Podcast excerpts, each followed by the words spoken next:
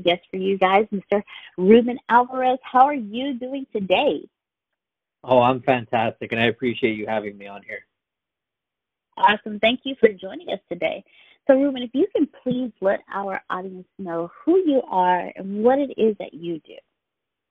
Yeah, absolutely. So, um, it, it's funny. Uh, I still see myself as the the kid who came out of the trailer park home out of uh, Orange County. You know, like that's that's I think the the core person of who I am, and and uh, but you know, right now what I'm currently doing is, is a lot different than that. I think it's just important that we never let go of you know uh, the the person who we really are. You know, our humble our humble beginnings and what it means to us now.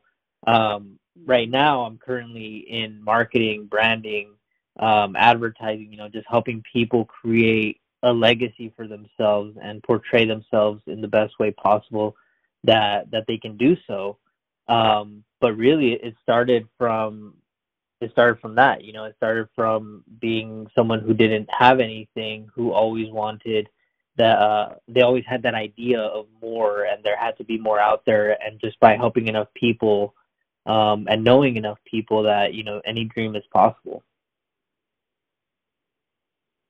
Awesome. Definitely, any dream is possible. So, Ruben, my first question to you is what started you on your journey to where you are today? Oh, that's a that's a loaded question.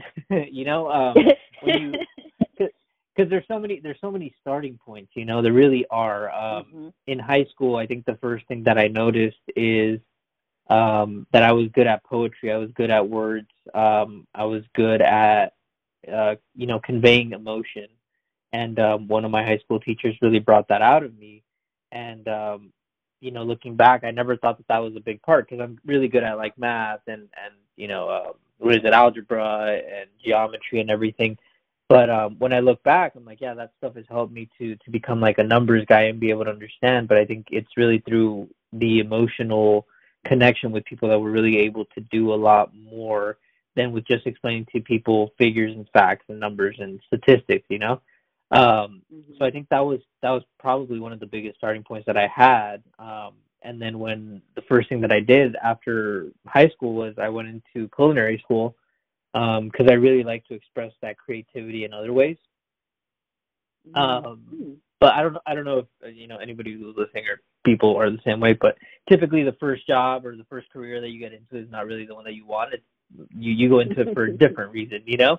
Um, right. So I I quickly discovered that I do not like. Um, I don't like working in the kitchen, and I did not want to be a chef. Uh, what I really liked was I liked food, and that was it. so I like I liked eating and good food. You know what I'm saying? I do. I really do. uh, yeah. So uh, so no, I had to I had to make a shift from there, and um, I decided that I wanted to get into an office job just because I knew that an office job was Monday through Friday stability. You know, climbing the corporate ladder. You know, the the stuff that they tell you, the 401k, being able to retire at 65, all that stuff. I was like, that sounds better than working 60 to 80 hours a week in the kitchen to make a max cap of maybe 80 to 100,000 a year and that's it you know unless I want to open a restaurant and I saw the reasons not to open a restaurant so I just I wanted something different um and uh mm-hmm. when eventually I got to an office job I started in uh customer support which I didn't I didn't know what to do I mean especially it was it was a manufacturing job and it was electronical components and things that I had never heard of no idea what I was doing. Um, but because I was able to communicate, right? Because I was able to express emotion and properly communicate with other people, um, I moved up to sales within three months. Not knowing anything about, imagine, not knowing anything about the product or the industry wow. or anything. I moved up to sales, and um, it made me realize at that moment that sales and money is all tied to how well you're able to communicate with other people the things that you want and if they're not speaking the same language as you, change the language to be able to speak their language. Hmm.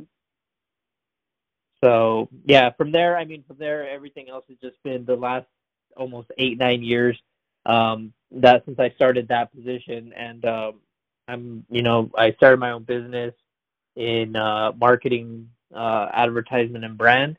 Um, and the reason that I mm-hmm. went into that was because I realized that the same thing. I mean, you're, you're speaking to a mass audience at that point, right? Whereas before, you're trying to sell one person something, you know, like whether it's business to business, you're selling one business to one business, or if you're selling, you know, business to consumer, you're selling one product to one person at a time. But when you went to marketing, you're doing the same thing just on a higher frequency, and you have to portray the right communication to a lot more people and to be able to have them understand. Like if you're saying like i'm a rock star right? Like how do you properly communicate that so that that way people understand that you're saying i'm a rock star and believe it right.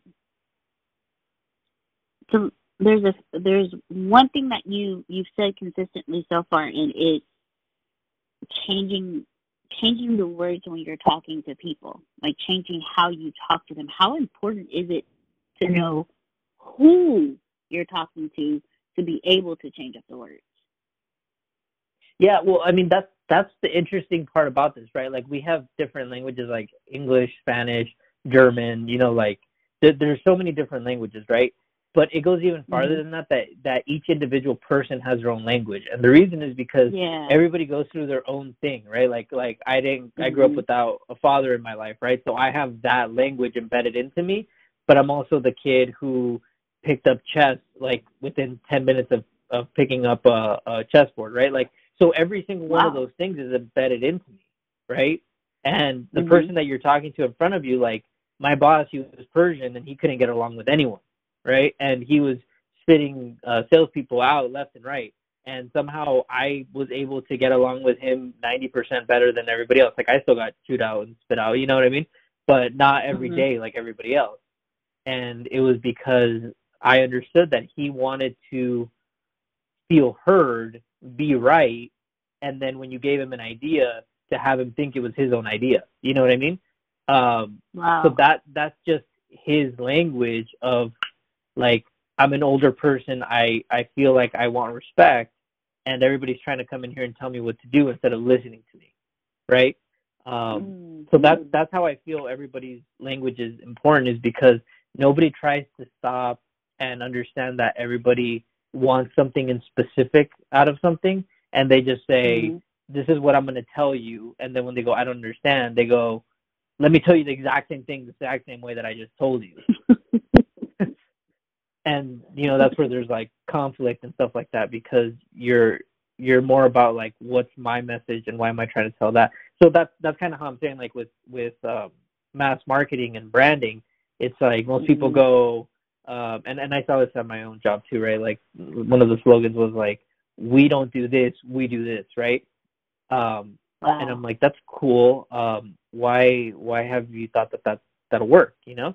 And they're like, oh, because we've used it forever. And I'm like, okay, but if it's not like if it's not resonating with people and they don't believe it and they're not repeating it, you know, and it's not part of their own belief system, like why are you still using it? It's like, oh, because that's who we are. We don't do this. We do this. And I was like, okay, you know, um, it, it, it sounds really it sounds silly. It sounds really funny. It really does. But that's that's the way most people think when they're trying to put a message or when they're trying to talk to someone. They just go, yeah. okay, well, this is how it is. Like, and if you ask me the question right now, you're like, oh, I didn't get what that meant. Like, w- what did you mean? And I go, well, I meant this, and I say the exact same thing. You're just like, uh, cool. I, I really have no interest in talking anymore. yeah. right. I love that you just said that because I I made that mistake when I first started off in business. Like, no, this is what I do.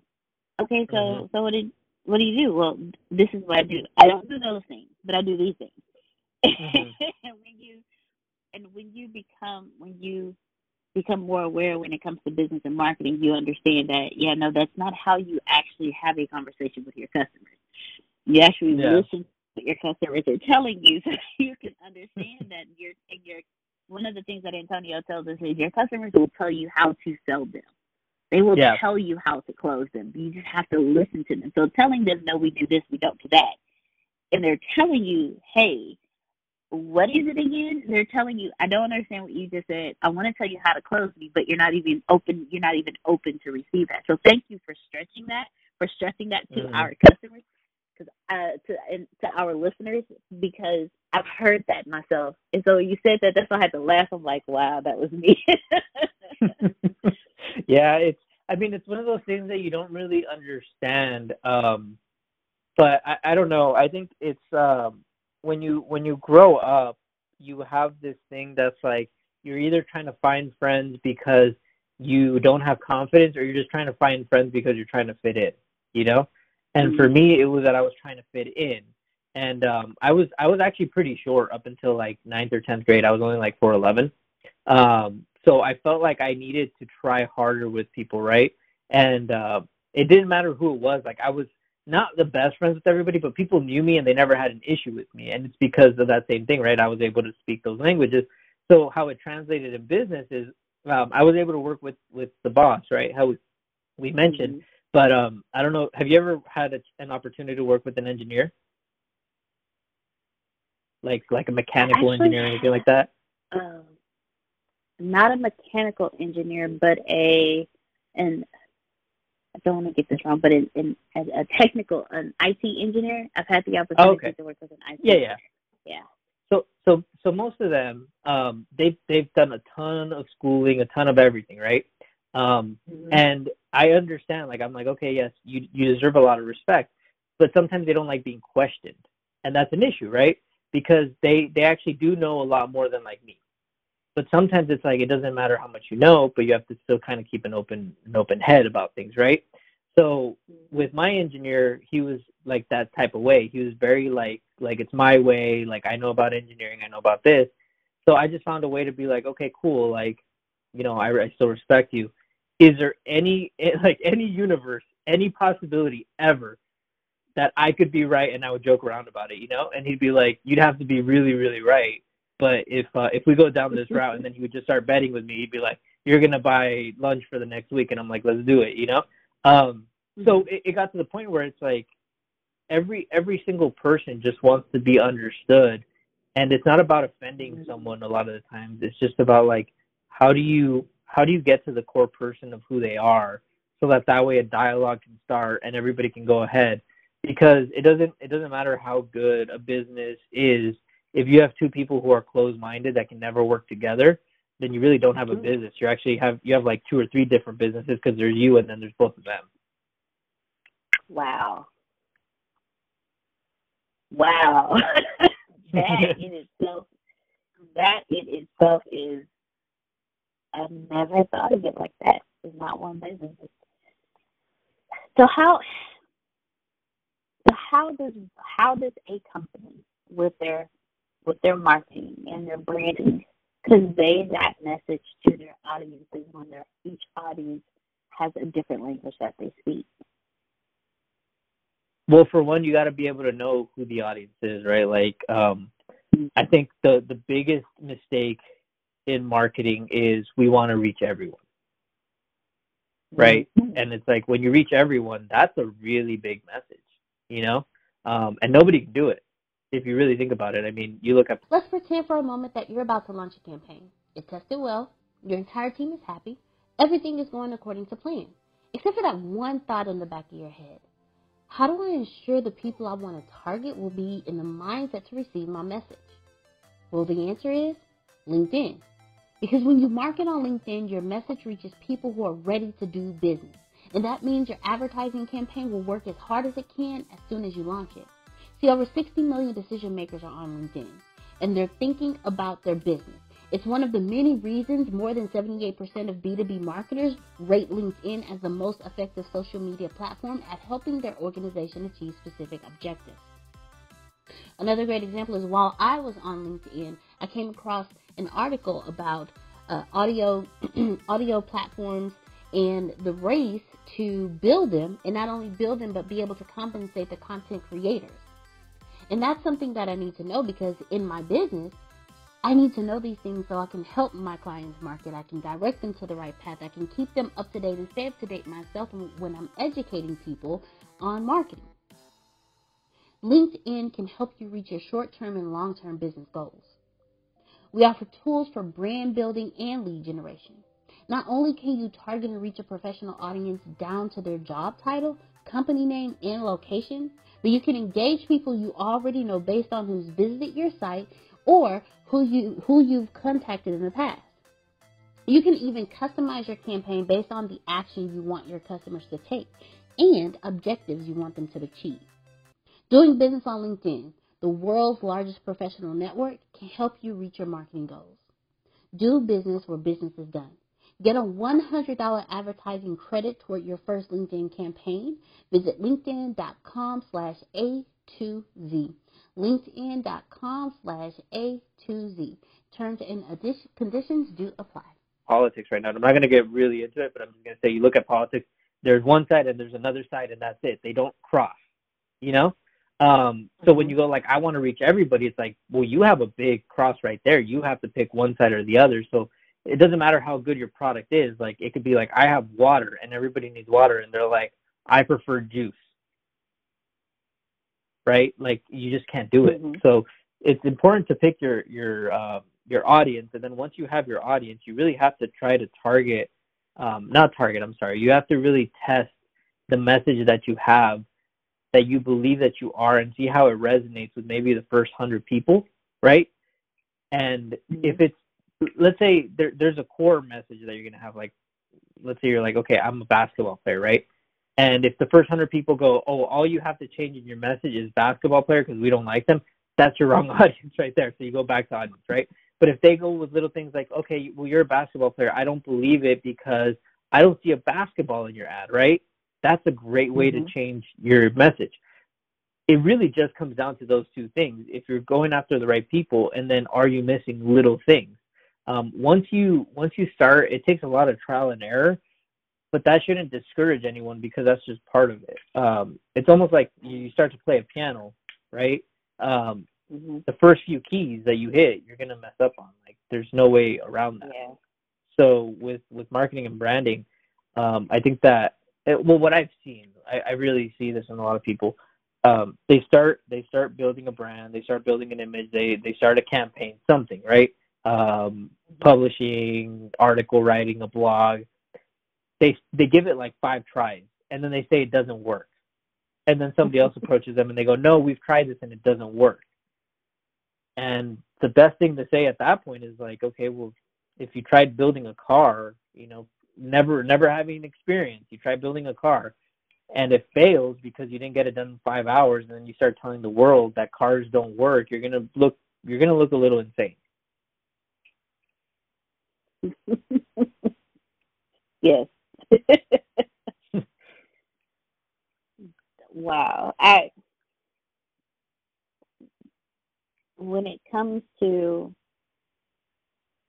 branding and marketing, what what are the, the biggest things that I, I have learned is if you don't know who your audience is, you might as well not even bother marketing because you will be throwing away money. Like you said, a lot of people want to they want to target everybody, and that's the worst mm-hmm. thing possible. So thank you so much for bringing that to the awareness of our audience because everyone wants to save the world, but it's like not everyone in the world wants to be saved. So you have to exactly. find the ones who actually want to be saved. Exactly. And talk to them.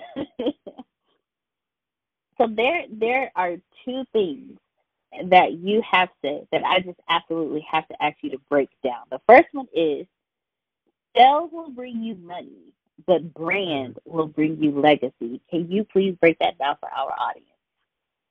Yeah, absolutely. Um, yeah, this one, this one, I've been, I've just been working on for a really long time. Um, everybody, everybody chases what I call like the almighty dollar, right? Everybody's like, I need sales, sales, sales, sales the the problem mm-hmm. is is that you can have a million dollar month, but if you can't have that million dollar month without salespeople, you're in trouble. Right? So mm-hmm. the idea is that you want to be able to have a baseline, no matter what it is, whether it's a thousand, five thousand, ten thousand a month, come in to you, no matter what business you are at or what business you start, because you have built a brand around you that's strong enough. So most people try to mm-hmm. say like, okay, my my business brings in ten thousand a month, right? And that's fine. If you leave that business as the business owner and sell it and start a new business, do people follow you? And if the answer is no, then your brand sucks.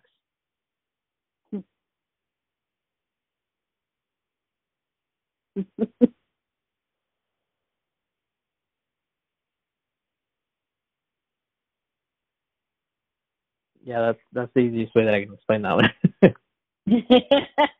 All right. My apologies. When you paused, I was like, "Did I? Did I? Did I lose it?" No, no. I was like, "Oh no." Okay. so there's thank thank you for that because I when I read that I was like, "Ooh, all right." And then there's another one that you said. You said the brand is not for you. It is for your business, your customers, and your employees. They need to see you win. Can you yeah. break that down for our audience?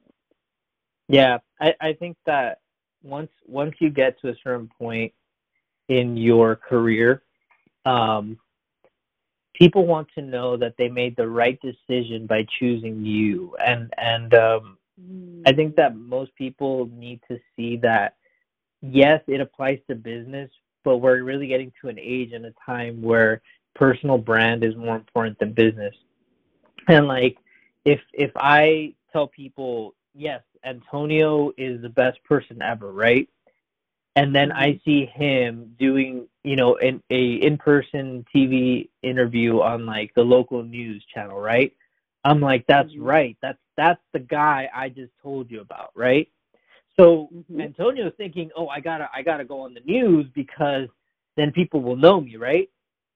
And I think that most right. people that's that's the way I'm thinking about it too, right? Like, oh, I got to get published here, and I got to do this, and people got to know me, so that that way, like, they they know me. It's about exposure and money, right? Not even realizing that the core of it all is every single person that has invested even a minute into the stuff that you're saying, that has told their friends that you're the greatest person ever, that has like thrown their their own reputation on the line, right? Because if you if you buy, um, let's say Colgate toothpaste and you find out that Colgate toothpaste actually uses like, you know, dog intestine or something like that, you're like, oh, I can't believe I recommended them, right? But if you find out now yeah. that not only are they really, really good company, but they're actually donating like 50% of all proceeds to like kids with like terminal cancer, you're like, oh wow, like yeah, let me tell even more people about this, right? Because right. you're you're putting your reputation on the line, and that's that's all that that brand is is like the more that you invest into your brand, the more that you invest into yourself, whether it's personal development, you know, you, you buy yourself a nice car, right? Uh, most people think that buying yourself a nice car when you're doing well is vanity. It, it's actually the opposite. People are going, oh, look, I follow this guy, Ruben, and he just bought himself a nice car and he says he's doing all these great things.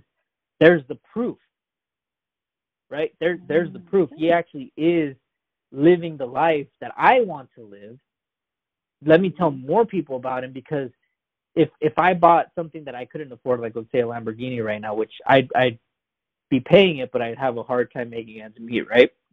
Then people know that that's fake.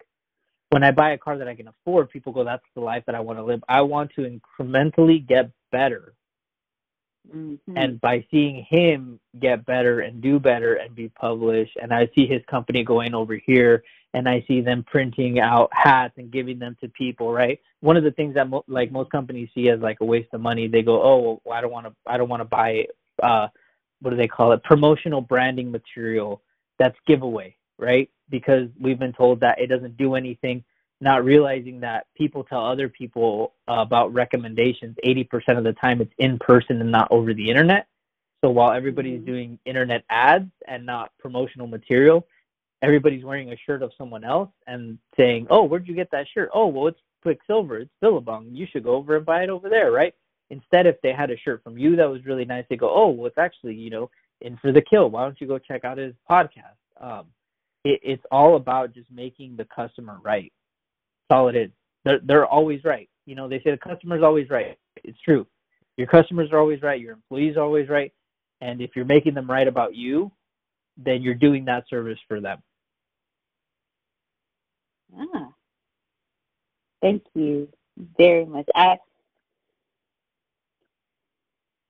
one of the greatest things I've learned, I've learned about branding is, is like you said when you um, made the statement that a business cannot replicate its, the sales it did last month without uh, without salespeople is doomed because your brand, your brand is what does that. Your brand is what gives you that that solidifies you, like you were saying. So I thank you for adding that value to our audience. I don't think we understand just how important brand is.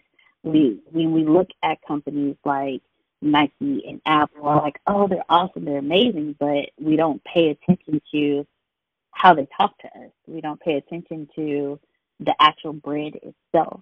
So thank you very much for breaking that down to our audience. And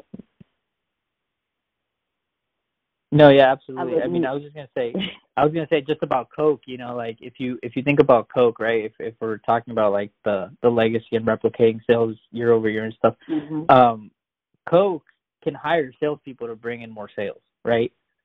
But they pretty mm-hmm. much have a steady baseline of like if there was no salespeople ever again, people would still buy exactly. it because there's just that demand based on everything that they've done, based on the on the colors that they've chosen and the placements that they have and the way that it tastes and what people have said about it and the people they've partnered with. Like all of that comes into mm-hmm. effect. You know, paying uh, I can't remember how much it was. They paid Colin Kaepernick to to be a sponsor. Oh no, I'm sorry. I'm thinking about Nike, but Nike did the same thing. You know, they pay sponsors. Uh, I think it was like 150,000 or something like that and they get no immediate return on investment. That's that's literally the highest form of gambling right there, paying somebody for an endorsement that you don't know is going to do anything for you. But it gets people talking and it makes them write about you. Right. Yeah, I that is that that right there is something that I haven't I haven't really I haven't thought about that one. So you brought something to my awareness as well. So thank you very much on that. Absolutely. so my my question for you is, what is for our audience, for the the dominant population of our audience are entrepreneurs, solopreneurs, um, parallelpreneurs. What is the biggest mistake that you have seen businesses make when it comes to their marketing and why they fail when they're doing that? Uh, there, there's a lot of mistakes, but I would say that if you want to be taken serious, a lot of people don't do the things that get them taken serious. Uh, for one of them, like a website, right? Like a website is just one of those things that's expected. A lot of people go, "Oh, I don't need a website because a lot of my referrals come word to mouth," right?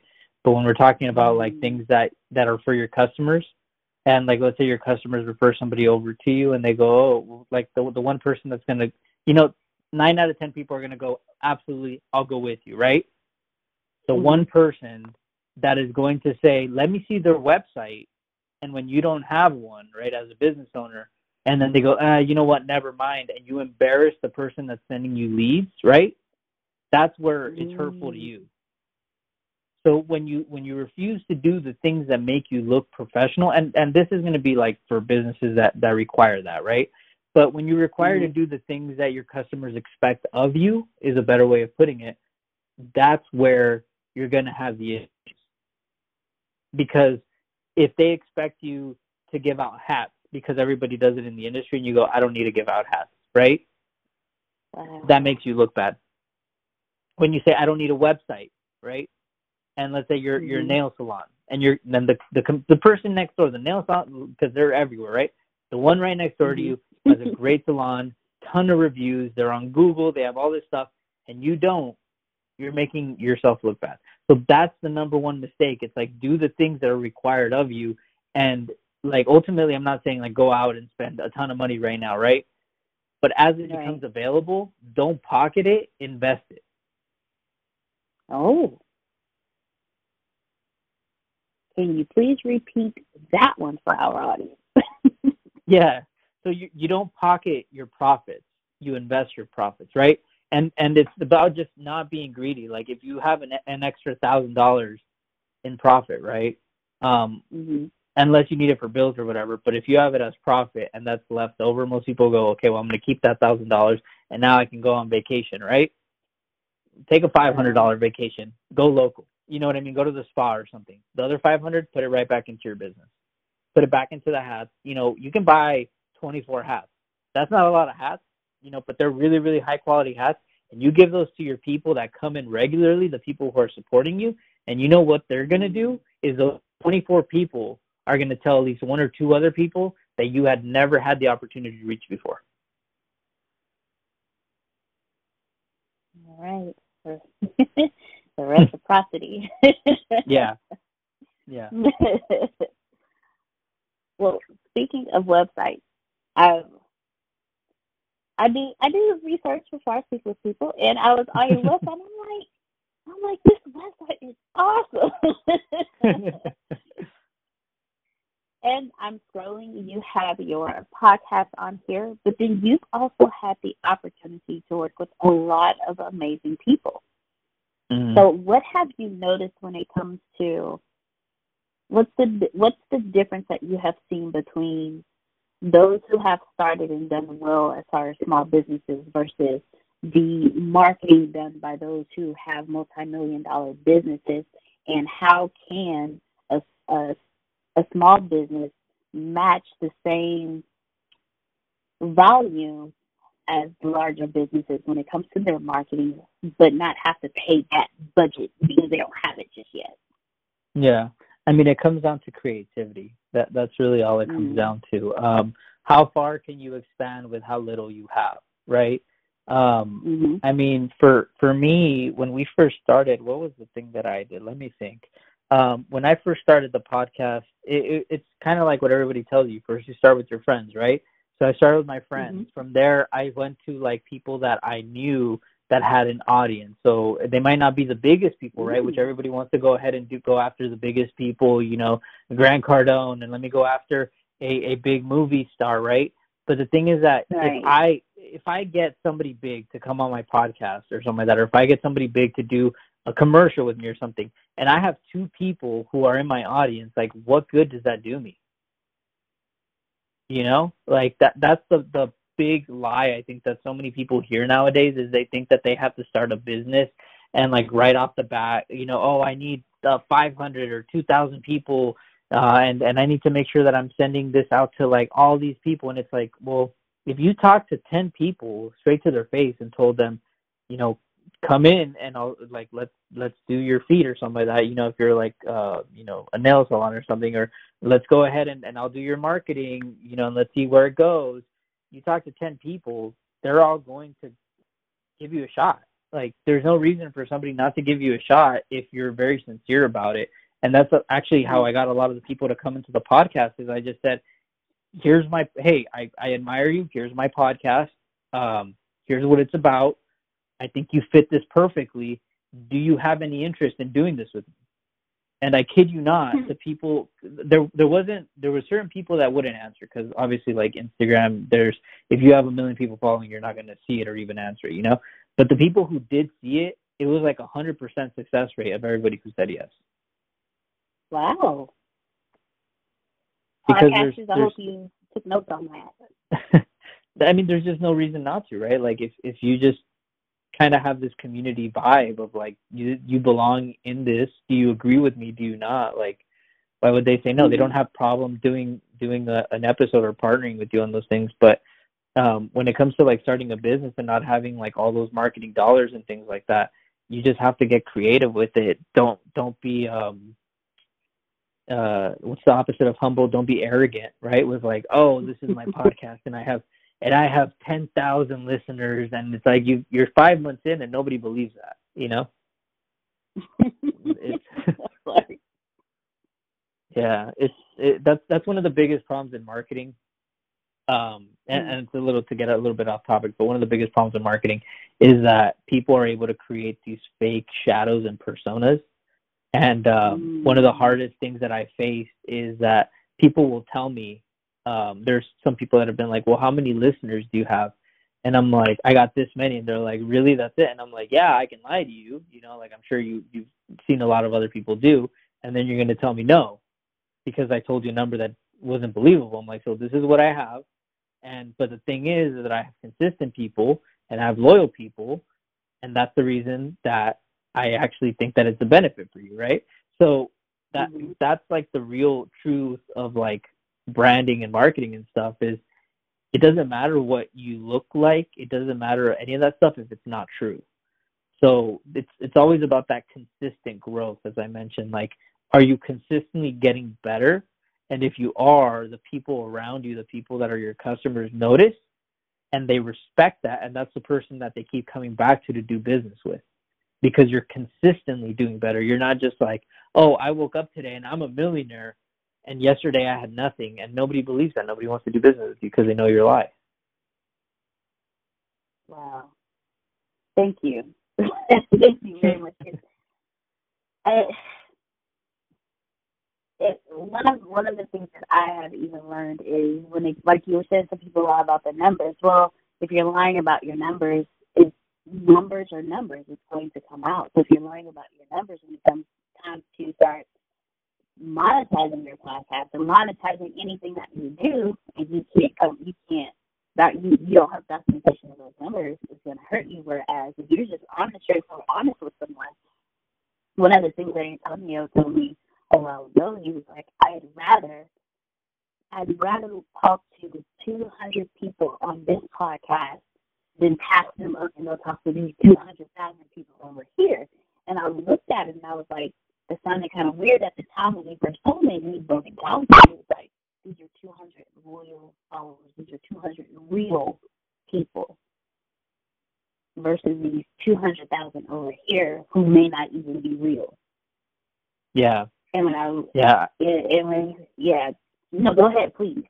No, I, I was gonna say because I've I've had that happen to where um people say that you know they want it, it. There's two sides of this, right? Like the first thing is that he's right. Um, you want the people that are actually loyal. You can get in on like these giveaways on on social media where you can have like 35,000 people follow you because it's like, oh, it's a celebrity giveaway and uh Kylie Jenner's doing it. In order to be part of it, like you have to follow these 10 accounts. So like you'll get 35,000 people, right? That that follow you in, mm-hmm. in one night, but you pay like an exorbitant amount. I think it's like ten thousand dollars or something like that that people charge to get on these. You get those 35,000 people that don't know anything about you, right? They don't know anything about your mm-hmm. message, what you're talking about.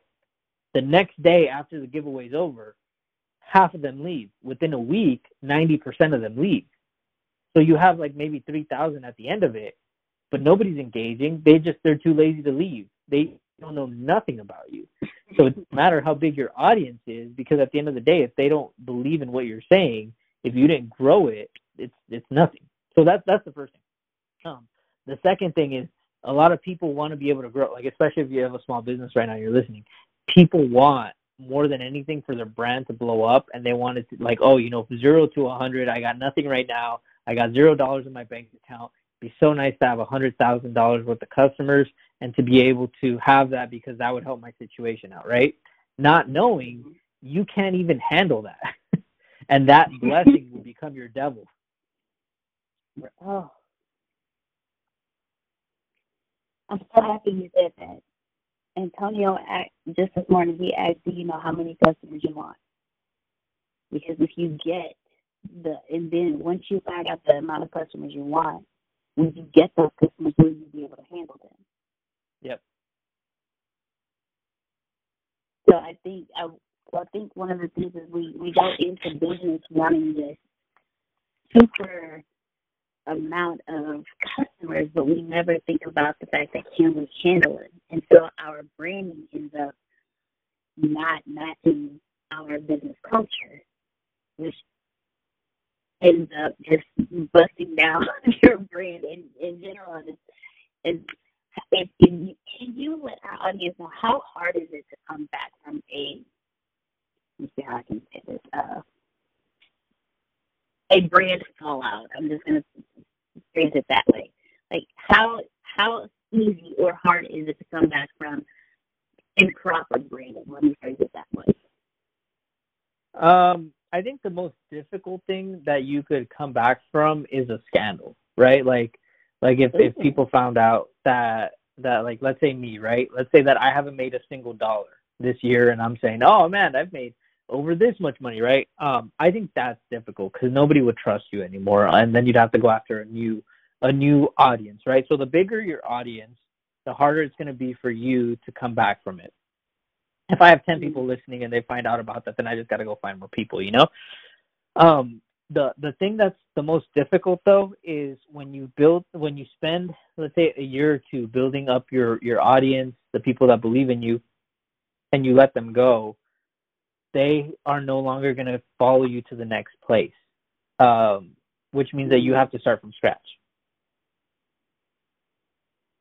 And that's that's where it gets really difficult, and you have to be really truthful and ethical in order to be able to that that's where we talk about like having your brand that follows you everywhere. You have to be truthful and ethical in order to be able to take that with you wherever you are um, and if you're not you know we've been we've been talking about how like people fake their numbers and stuff like that. When you're not doing that you can have financial gain in the short term and if that's your your goal then you know all for it. But um, then you're just going to go back to the same thing. If you make a hundred thousand this year you know screwing people over and then next year you make zero because you get found out and then it takes you a whole year to build it back up in order to make another hundred thousand the third year, you're basically looking at seventy. Well, no, what is it? Two hundred divided by three, you're looking at like sixty-six thousand a year or something like that. Um, whereas if you were being ethical, you might have made sixty the first year, and then 120 the second year, and maybe like 180 the third year. You know what I mean? So it's just there's no point in in doing it the wrong way. Where if you compound it year over year, you're going to be a millionaire in in no time being because at, at the end of every brand, at the end of every business, you're, you're looking at the person, right? Like, do you want to follow the person? Do you like the person? And is the person consistently growing and doing big things? And um, you look at the big brands out there, like Coca Cola, they started kind of like as sugar water, you know, and now it's pretty much the the number one soda that you think of, like, right? what's this mm-hmm. soda? And you're like, oh, well, Coke um, and that's just because they consistently over time just decided to keep putting back everything into their brand and to people knowing them. And you know their, their campaigns the last one where they put their name on the freaking bottle you know? Um, absolutely genius. Absolutely genius. We're talking about like do, yeah do, do stuff for your customers. That is the one thing you can i mean you you associated somebody with your company which is what everybody wants. Right. when they really love a company they want to be associated with it. Um being a small business owner, you make T-shirts like really really nice Nike polos with your your your company name and then their name on something else that just says like great customer. Like they they die all over that. But I think that most people just think that everything has to be so big, you know, with business and stuff, and it doesn't have to be big. It just has to be personal. Thank you so much for saying that. First off, Coca Cola had people collecting bottles. Yeah, exactly. Can't during that that time I can't even begin to I had one friend who they're like, Man, I found three bottles with name on it. I'm like, Oh, that's cool. And I bought I went to their house and they literally had all three bottles. I'm like, But they all they're like, Yeah, they have my name on it. And then you had some people like me, well fine. I'm not gonna ever find my name anywhere, so thank you, Coca Cola. But yeah, exactly. I'm buy it because it's so. and and then the the the, the last thing you said, you were like, you know, just make it personal. I think we we don't pay attention to what actually goes on with branding, but as we start our businesses now, we realize people don't want the old the old generalized commercial commercialness of companies now. You know, no. they're looking for they want that personalization. You know, one of my greatest examples that I use when I'm talking to people is Wendy's. Wendy's Instagram. No, no, no, no. Wendy's Twitter is awesome. yeah. and what it, and the crazy thing it does is it it really humanizes Wendy's as a brand and because they make comments about things that we as consumers would make about the everyday everyday you know everyday comments. So and I, I love the the ice cream wars between Wendy's and McDonald's. Is wonderful. Yeah. Um but that personalization um your customers want you know they they don't need it big they just need it personalized. That thank you for for adding that value to our audience because I think we miss out on that. We, we get so bogged up in, like you were saying earlier, and then even on your website, you were saying, you know, your brand is not for you. Mm-hmm. Your brand is for your audience. Your brand is for your employees, and you know your brand your brand but it's not for you and i think we we miss that when we first start companies it's like our baby our it's mm-hmm. ours ours ours ours but then we don't pay attention to the point that there's a time where it grows beyond us and we have to see that in order for it to, to continue to grow yeah there, there's definitely an ego um when it comes to brand even like um and i'll just put this kind of this example um in in instagram um a lot of people want to have a really good Instagram, right? And one of the big things that a lot of social media um, companies look for is is your um, is your media, is the stuff that you're posting, is it engageable, right? So like, are people going to comment on it? Are they going to share it to their stories and stuff? And um, when we were making our our um, we we do like quotes every three days or whatever. Um, I realized that we were we were doing some pictures of me with quotes and all this other stuff, and then I realized I was like, why would somebody post a picture of me on their feed? That that's stupid, right? Like like especially for guys. Like I'm a guy. Why would another guy post me on his feed, no matter how good the quote is, right? Um, I told this to somebody else who said like, you know, why am I not getting that much engagement? I'm like, oh, dude, just kill your picture make it an all black background or make it something that you like, whether it's nature, whether it's uh, you know, the ocean, uh, an animal, whatever it is, just don't make it about you. make it about something that people can relate with that you like, right? So it's still kind of about you. Mm-hmm. And you'll see and they're like, No, I don't want to do that because if I do that, then the profile is not gonna be about me. And I'm like, There's your problem. That's why you're not gonna blow up. Because again, your brand is not about you. One of the no, greatest people that I I'm sorry, go ahead. No, no, you go ahead. I was just gonna say one of the greatest people that I've seen do what you just said is Neale Donald Walsch. Mm. You okay, never see him on. Well, Neale Donald Walsch, uh, he wrote Conversations with God, books one through mm, okay. four, and the, that like that whole type of series. But what he does is he will put up a picture and just write about. Like he'll say, you know, happiness is about this or that or this or that. But he, you never see him post a picture about him. The picture is mm-hmm. never him. It's either of a beautiful scenery that's like calming and soothing, people smiling, people showing. But he, I've never seen him post a picture of him. And those pictures that he, those posts that he makes, they have so many shares, so many follows, and he's never on any of them. Mm-hmm. And you just explained to me why. yeah, yeah, yeah. Uh, Coke or not Coke? See, I, I get them confused so much because both of them are just so good at what they do. Um, Nike, right? Mm-hmm. Um, GoPro, GoPro, GoPro only shows their product at the end of the commercial.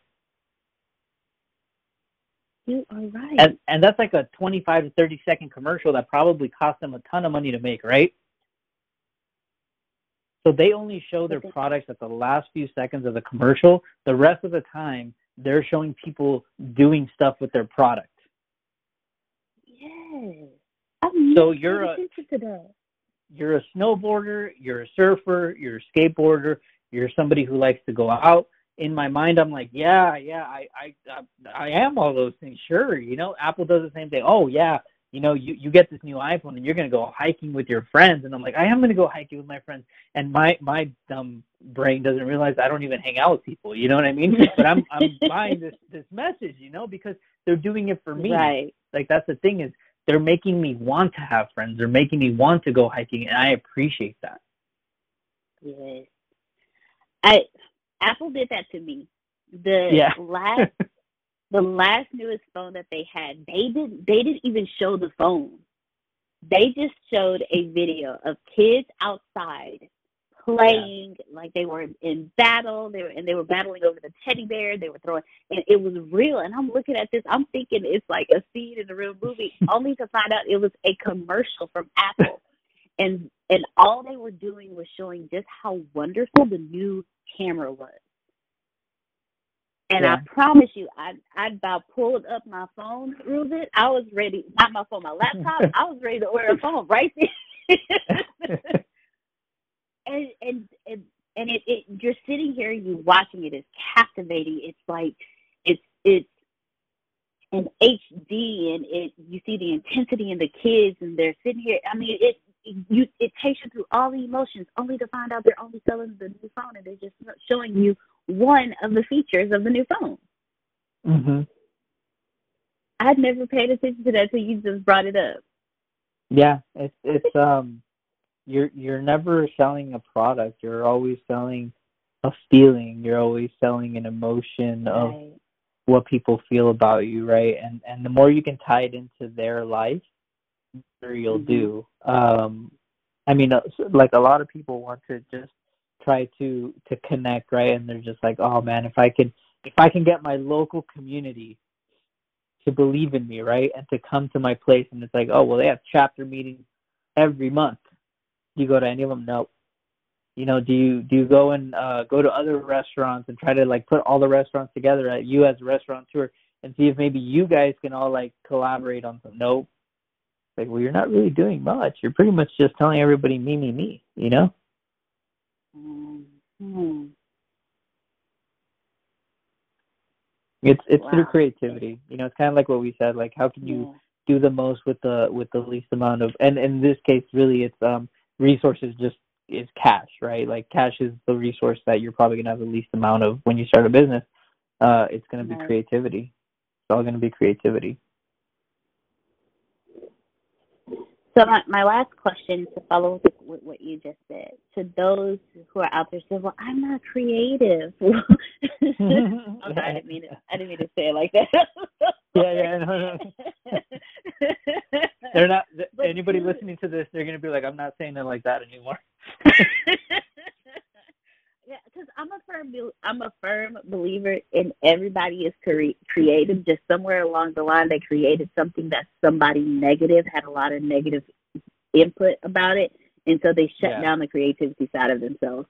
I'm a, but I'm a firm believer in everybody is creative. They just create in their own type of way. But for those people who are like, I'm, I'm not creative. I don't know how to be creative with my content. What do you tell them? Uh, the best advice I ever got on creativity, um, and it actually comes from from Uncle GC. You know, it, he said, um, if you're not creative, it's because you lack commitment. The more committed you are, the more creative you will be. And um, it's true. A lot of the times where I wasn't creative, I would just say I'm not feeling it today and walk away. And now, whenever I don't feel creative, I actually sit down, um, and I actually I have a routine now. I figured out what works for me, right? But what I originally did is I sat down and I forced myself, even if it was bad, even if it was truly bad. Let's say I was writing a piece of content to write it, and then I would look it over, and then I would rewrite, rewrite, rewrite. And if I couldn't get it done that day, at least I had something done. Where the next day I would just, you know, quickly edit it. Five minutes go by, and I had the whole thing done, right? But if you if you're not like forcing yourself to to sit down and say I'm gonna do this, even if it's crappy, right? Like I'm just gonna get it done, whatever comes out of it. Then that's the first problem right there. Um, my new routine looks like me sitting down, putting on some classical music, putting my phone to the side, and then start to write or whatever I'm doing, right? And that actually, I realized that classical music helps me a lot. So that's my creative routine, right? When I'm looking for an idea, I go and I read a book. So let's say that I'm like, I have no idea what to do for marketing for this new new customer, right? I, I buy a marketing Mhm. book and I listen on Audible for about like 30 minutes and then I get a new idea. New ideas running through my mind gives me a creative new process, a new outlook, right? So I'm just looking for the one the one spark that someone's going to say, oh, you know, marketing is about building blocks, and when you put those blocks from three to two to one, now you have a new system. I'm like, oh, dude, I get that now. Let me go and write about it. You know what I mean? Um, we usually get triggered by something, but if you're if you're like, ah, I can't, I don't know how to be creative, and you're not reading a book on creativity, and instead you're like, you know what, I'm going to read People Today, or you know what I mean, USA Today, People, whatever, a magazine you're probably not going to get a creative idea because you're going to the wrong outlet. We thank you so much doing that. Was awesome. Because I, we we don't think that way. We just say, "Oh, I'm not creative," and like you said, we don't even do anything about it. We just leave that that and go do something completely different. So thank you for for giving our audience a routine that you found out works for you because that could possibly work for someone else. So I hope everyone has been taking amazing notes because Ruben has been dropping some wonderful nuggets this entire time. So, Ruben, before we close out today, Um, can you please let our audience know how they can find you? Yeah, so I'm I'm pretty proud of this one because my name is the probably the most generic name, and well, except if my name was Jose or Juan, you know. But um, I have a pretty generic name, and I got the website RubenAlvarez.com. So if they want to find me, they can just go to Ruben R U B E N Alvarez.com, and they can find me on there. And then my um, my social media is uh, at I am Ruben Alvarez. And ladies and gentlemen, we will definitely put that in the show notes as well, so you can go follow Ruben, learn from him, see what he's doing, and follow everything that he's doing, so that way you can grow your brand as well. So, Ruben, I would, and for, and for us closing out today, do you have any final words that you would like to leave our audience with? I, I mean, we covered quite a bit. Like, I think this is the most yeah. intensive I've ever gotten. But um, I would say that if, if anyone's starting off, I mean, just don't don't be afraid to fail. Like calculate the risk, but everything is going to be failure, no matter which way you look at it. Like you're going to fail at something mm-hmm. small. If you're cooking, you're going to fail at putting too much salt the first time. So with your brand, with your company, with the people that you have, just know that whenever you're failing or if you're trying something new, if it's for them and not for you, then really it's not a failure. Um, don't be afraid to invest. Don't be afraid to grow your brand and grow your business. Awesome. Thank you so much for joining joining us today on the Secret to Success podcast. Ruben, ladies and gentlemen, thank you so much for joining us. And, and the words of our I'm not sure if you already know this, but you're already absolutely perfect. You're already absolutely great, and you're already living in massive abundance. The most important things that you have is not what you have, it's not what you do, it's what you know.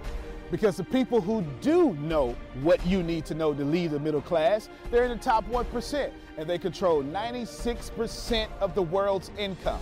97% of this world is trading time for money, and that is not the way to become rich, it's not the way to become wealthy, and it is absolutely not the way to leave the middle class. There are 7.8 billion people in the world right now, and they all want to learn how to make money and how to leave the middle class. But the way to become a master at anything is to learn all the rules and then bend them to your favor. Right now in this world, there are 2,057 billionaires. Right now. So if you think becoming a billionaire is, a, is possible, that's 2,057 people that have already proved that impossibility incorrect. And if you think that's crazy, there are 46.8 million millionaires in the world, worldwide right now. Now think about that. 46.8 million millionaires, and that number grows 1,730 millionaires every single day. Money is everywhere. You don't need to max out your credit cards. You don't need to borrow from granddad and grandma. Just look behind me. Look at all the wealth sitting behind me in this junkyard. It's insane how much money is everywhere, and you don't need to go out there and beg, borrow, and steal to get it. You just need to know the rules of making money and how to leave the middle class. Essentially, all you need to know is the algorithm of making money, the rules of making money. All you need to know is what to do and how to do it, and you can leave the middle class. Any industry, yoga, golf, underwater basket weaving, clipping fingernails, it doesn't matter. All you have to do is know how to do it, how to get it done, and then find somebody to teach you how to do it, how to get it done, and you will be able to leave the middle class. If you're not getting my point, it's real simple. Whatever you have up here, as long as you understand the rules of leaving the middle class, as long as you understand how to get money, you can take what's up here and get wealthy from what you already have. Right now, the very thing you know up here is already being searched a thousand times a second on Google. Someone right now, actually 1,730 people right now are going to become a millionaire from the stuff that you have in your head. Why can't this be you? I mean, it's 1,730 people with your ideas that are no better than you, that are going to leave the middle class, become a millionaire. Why are you not next? So, how do we do this?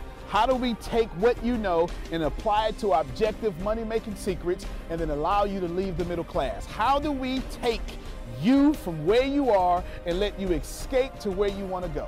So, how do we make all this money or take all this knowledge from the Warren Buffetts, from the Elon Musk, How do we take everything that everyone before you has done and how do we take all of that and then put it in your head so you can leave a legacy for your family? My name is Antonio T. Smith Jr. 32 years ago, I lived in a trash can. That's right, from 6 to 14, I had no running water, no electricity, no anything, and somehow I'm in the top 1% today.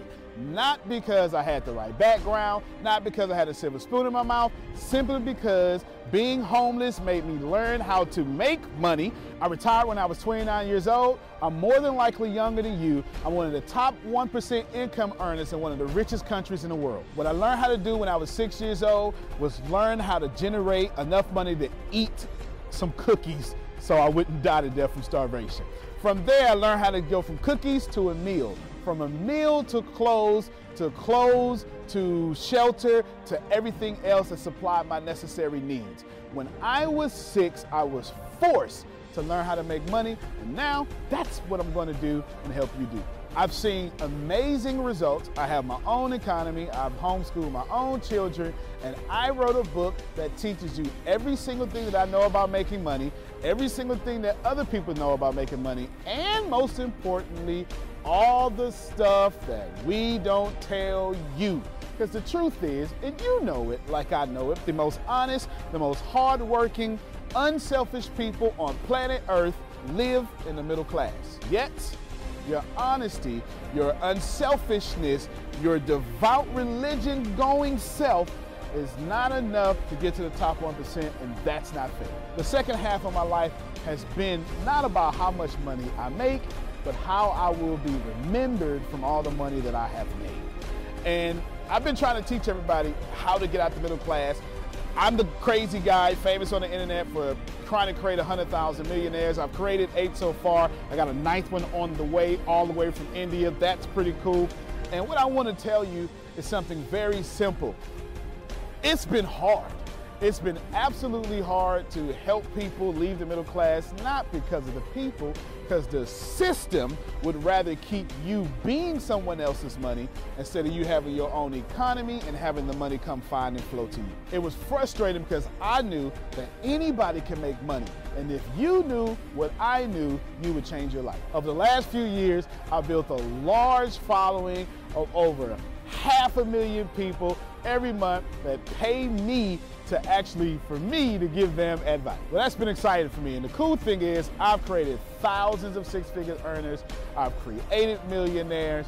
I've created people who can live their dreams and hold on to their legacies. And now my eyes are on you to create you to what you need to be great. I have been teaching my principles and these principles to hundreds of thousands of people around the world, every country, all continents, and anyone who has taken them seriously, written them down, and applied them have a 100% success rate of leaving the middle class. I've taught these secrets to my following, my inner network, and I've watched them go from four figures to five figures, five figures to six figures, seven figures, all the way to eight. Everything that I've ever learned everything I've ever learned from millionaire mentors, billionaire mentors, and everything I learned from being homeless, and everything that got me into the top 1%, I have placed inside of a book.